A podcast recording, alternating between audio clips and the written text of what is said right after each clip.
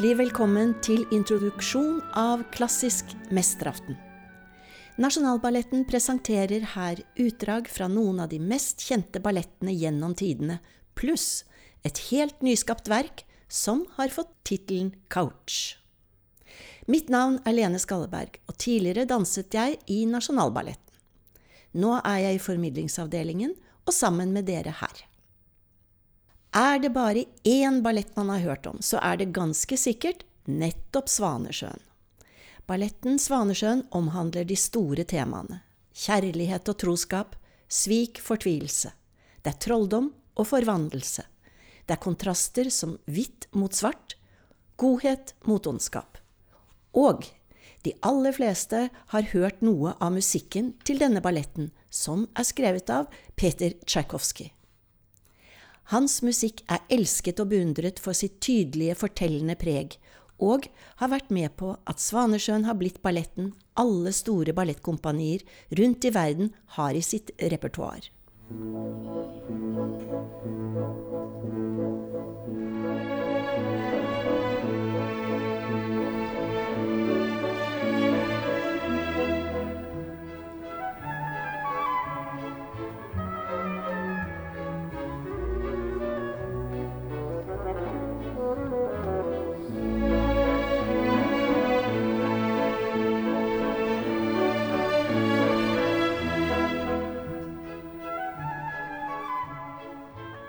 Den Norske Opera oppførte annen akt fra Svanesjøen allerede i 1963, og hele balletten i 1967. Siden har Svanesjøen blitt vist av vårt nasjonale ballettkompani med jevne mellomrom, i forskjellige utgaver, og selv så har jeg danset i tre forskjellige produksjoner helt fra 1978. Forståelsen for Tsjajkovskijs musikk bidro til å bringe ballettmusikken ut av en periode der komponisten spilte en ganske underordnet rolle. Komponistene til ballettforestillinger hadde hittil hatt oppgaven nærmest å lage lydkulisser, nå startet en ny epoke. Fortellingen som ligger til grunn for balletten Svanesjøen, hadde sin opprinnelse fra gamle russiske folkeeventyr og tyske legender. Balletten Svanesjøen forteller om prins Sigfrid som skal feire sin 21-årsdag med venner og er i landsbyen. Da moren, dronningen, kommer til stedet og forteller ham at på det store ballet til hans ære skal han velge seg en brud blant de inviterte prinsessene, ja, da drar han til skogs. Han er ikke klar for dette alvorlige steget. Der, i kveldens skumring, kommer svanene svevende og lander på innsjøen. Den onde trollmannen Rothbart har forvandlet prinsesse Odette til en svane. Hun kan vise seg i halvt menneskelig skikkelse kun om natten. Det er bare ren, sann kjærlighet og trofasthet som kan oppheve trolldommen. Kjærlighet oppstår mellom prinsen og Odette, og han sverger henne evig troskap. Da festen til hans ære kommer til sitt høydepunkt, kommer trollmannen Rothbart uanmeldt med sin egen datter Odile. Rothbart har forvandlet henne til Odettes skikkelse, og Odile forfører Sigfrid. Han lar seg lure og bryter eden til sin elskede Odette. Han styrter ulykkelig til skogs og finner sin elskede, og slutten? Ja, den er tolket forskjellig gjennom tidene, og kan ha både lykkelig og trist slutt. Svanesjøen ble uroppført på Bolsjoj-teatret i 1877. Den første koreografen var den tsjekkiske Julius Reisinger fra Prag. Det ble ingen stor suksess. I starten av 1880-årene var det den belgiske koreografen Josef Hansen som gjenopptok produksjonen, men det ble lite endret i selve historien. Heller ingen stor suksess denne gangen. Ved Marinskij-teatret i St. Petersburg var den franske danseren og ballettmesteren Marius Petipa nå sjefskoreograf.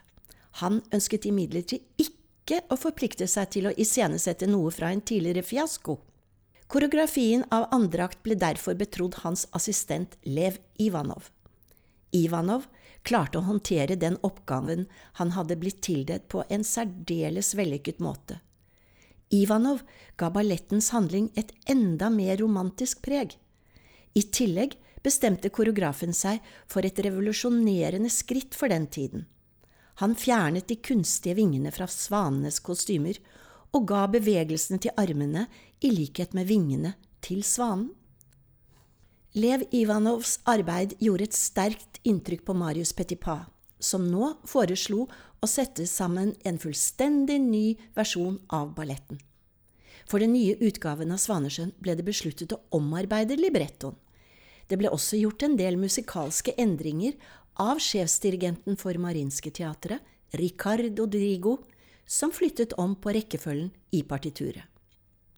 15. januar 1895, ved Marinske teatret i St. Petersburg, var det premiere på den nye utgaven av balletten Svanesjøen. Denne gangen ble det en triumferende suksess. Petit Pas skapte første og tredje akt, og Ivanov de hvite aktene andre og fjerde. Å være med i balletten er ikke bare en utfordring for solistene, men også for alle medvirkende i forestillingen. Det er mye koreografi, flere kostymeskift og ikke minst skifte av stemninger på scenen i de forskjellige scenebildene og de forskjellige rollene. Etter første akt, med glede og festlig dans, til neste bilde med skogsmystikk. Videre til den store ballscenen med sin prakt og dens dramatikk, og så tilbake til skogen. Det er en krevende utfordring. Det å stå på siden av scenen i starten av skogsscenen i andre akt, før alle svanene skal gjøre sin entré, det er nesten magisk. Scenen er mørk, det er måne, og månestrålene skinner gjennom tretoppen. Nattåken ligger over innsjøen, og musikken utrolig vakker. Så står man der, da, som svane, retter på kostymet, strekker litt på bena, glatter på fjærene. Der! Hører musikken rett før entreen, teller fem, seks, syv, åtte, og med ett er man i eventyret.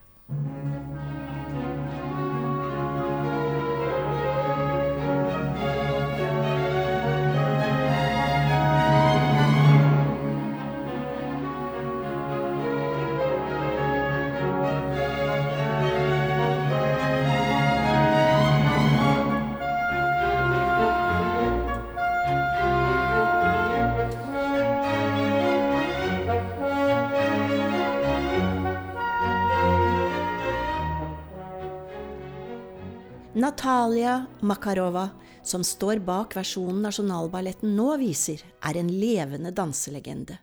Hun har rekonstruert originalversjonen, men samtidig lagt til sitt eget særegne dansespråk. Hun ble født i St. Petersburg i 1940. Hun var fast medlem av Kirov-balletten fra 56 til 1970 og prima ballerina fra ca. 1960. Hun er spesielt kjent for sine tolkninger av Giselle og Odette Odile i Svanesjøen. Under en turné med Kirov-balletten i London søkte den berømte russiske danseren om politisk asyl 4. september 1970. Hun var den aller første ballerinaen som gjorde det. Hun sier selv at det er den mest alvorlige beslutningen hun har tatt i sitt liv. Men hun ville være fri til å danse som hun ville, fri til å uttrykke seg som hun ville, og jobbe med hvem hun ville. De mest kjente avhopperne innenfor ballettverden er Rudolf Nurejev, som kom til Vesten i 1961 etter en dramatisk flukt fra flyplassen i Paris, og Mikhail Baryshnikov, som kom i 1974. Dansekunstnerne fra Sovjet skulle tilføre Vestens koreografer og dansere nye impulser og muligheter for nye uttrykk. Natalia Makarova har mottatt en rekke utmerkelser og priser, og er ansett over hele verden som en av de mest betydningsfulle dansekunstnere, som danser, koreograf, pedagog og spesialist i gjenskapning av historiske balletter. Svanesjøen er virkelig en publikumsfavoritt, men også en kvinnelig dansers kanskje største utfordring. Dobbeltrollen som den gode svanedronningen Odette den hvite svanen, og den onde trollmannens datter Odile, den sorte svanen, anses som den mest krevende rollen en ballettdanser kan ha. Ballerinaen må kunne mestre to ytterst forskjellige karakterer, og sømløst veksle mellom den rene, gode karakteren og den demoniske onde karakteren. Duetten Paddedøen, altså Dans for to, i tredje akt, hvor trollmannen Rothbart presenterer sin egen datter Odile i Odettes skikkelse, er et bravurnummer og står frem alene som et mesterlig stykke koreografi. Her er det soloer fra Den sorte svane og prinsen som kan ta pusten fra en. Prinsen har hopp- og piruettkombinasjoner som er storslagne, og i Den sorte svanes solo er det lagt inn en piruett som heter fouetté. Ballettspråket er fransk, og fouetté betyr å piske. Petipa ønsket at det skulle piskes rundt og rundt, og med det markere Odils onde karakter. Det krever enorm styrke og stødighet for å klare dette. Ballerinaer opp gjennom tidene har lagt til egne spesialiteter i denne sekvensen.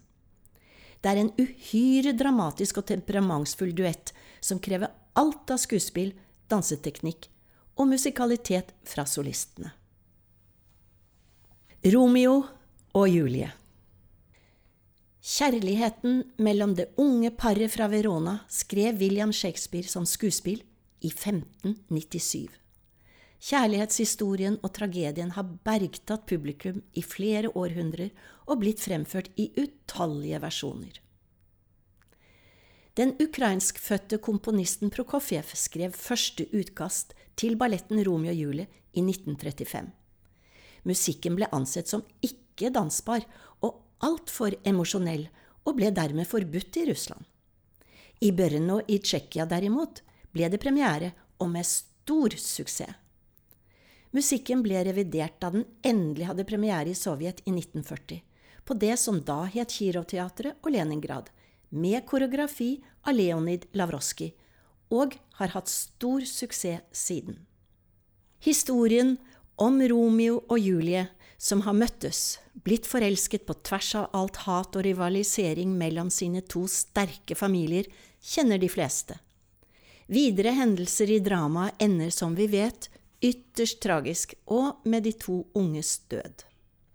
Utdraget som vises i denne klassiske mesteraftenen, er nettopp balkongscenen, kjærlighetsduetten mellom Romeo og Julie, og er vel noe av det sarteste, mest ømme, vakre og håpefulle man kan tenke seg. Alt formidles gjennom musikken og samspillet mellom de to elskende.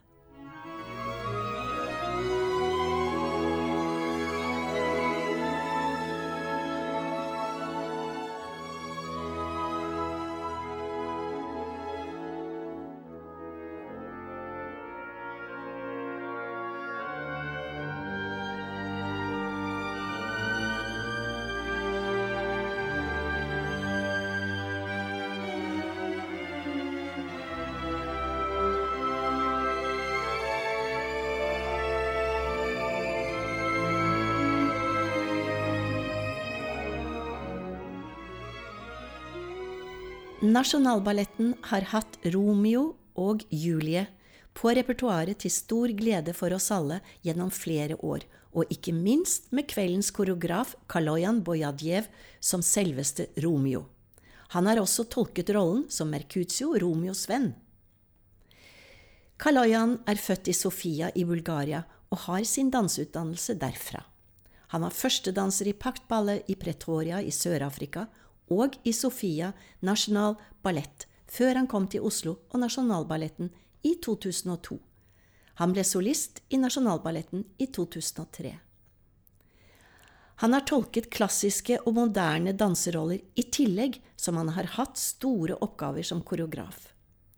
Han har vært leder av Nasjonalballetten Ung, det er også han som i 2016 koreograferte balletten Nøtteknekkeren i helt ny versjon, som vises hver jul til glede for publikum. Kalayan har stått for koreografien i Onkel Vanja på Nationaltheatret i Liv Ullmanns regi. Og han hadde koreografiansvar for gruppescenene i danseforestillingen Hedda Gabler. Høsten 2024 har han fått ansvaret for en helt ny oppsetning av Romeo og Julie i Sofia i Bulgaria. Kalayan har mottatt betydningsfulle utmerkelser internasjonalt for sine mange talenter. Kveldens nye verk, Couch.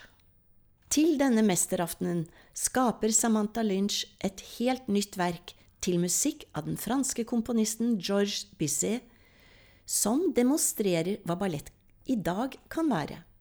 Vi møter to personer i et rom sammen med et objekt. Dette objektet er noe vi alle har og bruker til felles samhandling, på alle måter. Tittelen på dette nye verket er Couch, sofa. Sier ikke mer, dere må oppleve selv.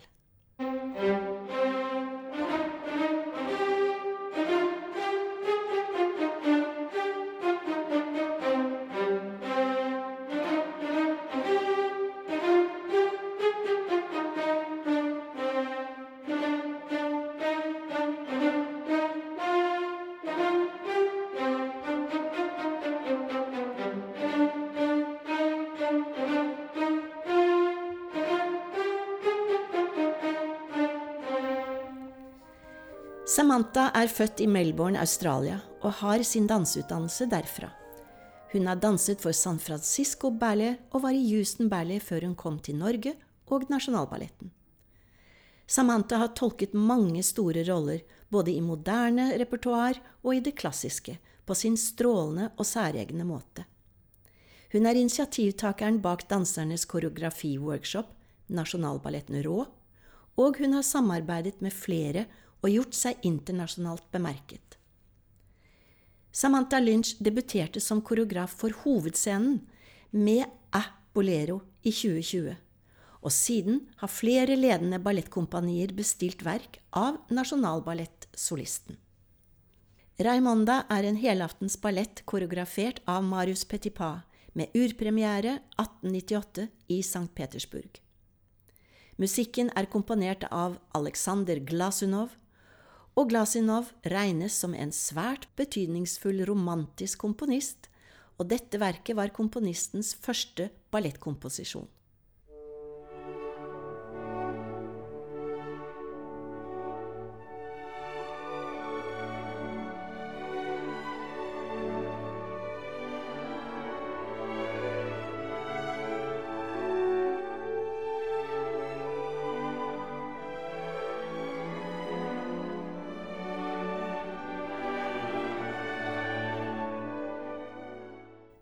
Balletten har vært en av de virkelig store suksesser og blitt fremført av ballettkompanier rundt hele verden. I 1948 gjorde den kjente Konstantin Sergejev fra Kirov-balletten noen forandringer på Petipas originale verk, og inspirerte videre koreografer til nye oppsetninger. Det er vesentlig høydepunktene i balletten som blir fremført av ballettkompanier rundt i verden i dag, og da spesielt tredje akt med storslagne soloer, duetter og gruppedanser som man anser som Marius Petipas mesterverk. Historien i ballettforestillingen, som er i tre akter, er kort fortalt som følger. På et slott i det fjerne skal det feires at Raimonda har navnedag. Til stede er en eldre slektning som forteller en legende om Den hvite damen, som er en beskytter av slottet hun varsler om farer, og hun straffer de som ikke gjør sine plikter. De unge ler av denne overtroen og fester glade videre. Det kommer bud fra Raimondas forlovede, den store krigshelten de Brienne, om at han kommer i triumf allerede neste dag til deres bryllup. Plutselig ankommer Abderrahman, en annen krigshelt, og hans følge til slottet for å få ly. Han blir slått av Raimondas skjønnhet og gjør alt han kan for å vinne hennes gunst. Det blir fest, og Raimonda faller etter hvert utslitt i søvn. Hun drømmer om den hvite damen, som ber henne følge etter henne. Hun ser i et syn sin forlovede de Brienne, og lykkelig kaster hun seg i hans armer, men det er ikke forloveden, men Abderakan, i de Briennes skikkelse. Han prøver å fange Raimonda med makt, og hun trygler den hvite damen om hjelp. Alver og nymfer redder henne, og hun faller i en enda dypere søvn. Dagen etter er forloveden forsinket til bryllupet, og Raimonda er forvirret etter nattens drøm. Abderrahman gjør alt han kan for å vinne henne, men da det blir mest dramatisk, ankommer de Brienne. Kongen forlanger at de to rivalene skal kjempe om Raimondas hånd, og da viser den hvite damen seg i slottets tårn og holder en reddende hånd over de Brienne. De Brienne vinner duellen, og Raimonda er lykkelig tilbake i sin forlovdes armer. Balletten avsluttes med en strålende fest med soloer, duetter og flotte ensembledanser. I denne klassiske mesteraften er det solist i Nasjonalballetten Sander Parish som har satt sammen et strålende sammendrag, en suite, av dette ballettverkets tredje og siste akt. Sander Parish er født i England i 1987. Han ble medlem av Royal Ballet i London i 2005. Han ble videre en av svært få vesteuropeere opptatt i det prestisjefylte Marinske teatret i St. Petersburg i 2010, forfremmet til solist i 2014 og førstedanser, principal, i 2017. Han har fått hederlig utmerkelse i 2019 som engelsk kunstner som skaper kunstnerisk forbindelse over grensene. Han valgte imidlertid å forlate Russland ved utbruddet av krigen mot Ukraina, og kom dermed til Nasjonalballetten. Publikum har hatt stor glede av å se ham på scenen her i Oslo. Vi får se ham danse i denne forestillingen også, samtidig som vi kan glede oss over hans versjon av Raimonda. Franske Martin Douaches kjenner vi som briljant danser i Nasjonalballetten fra 2011. I denne suiten fra Raimonda har han ikke mindre enn tre oppgaver.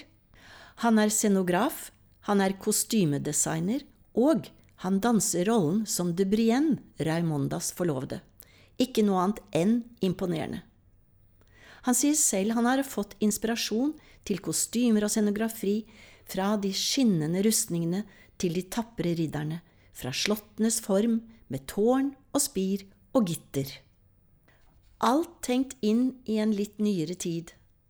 Kanskje til og med inspirert av TV-filmen Game of Thrones? Raimonda avslutter klassisk mesteraften, og med det ønsker jeg dere en fin opplevelse med Nasjonalballetten, operaens strålende orkester, som er under ledelse av dirigent Velo Pen. Takk for meg.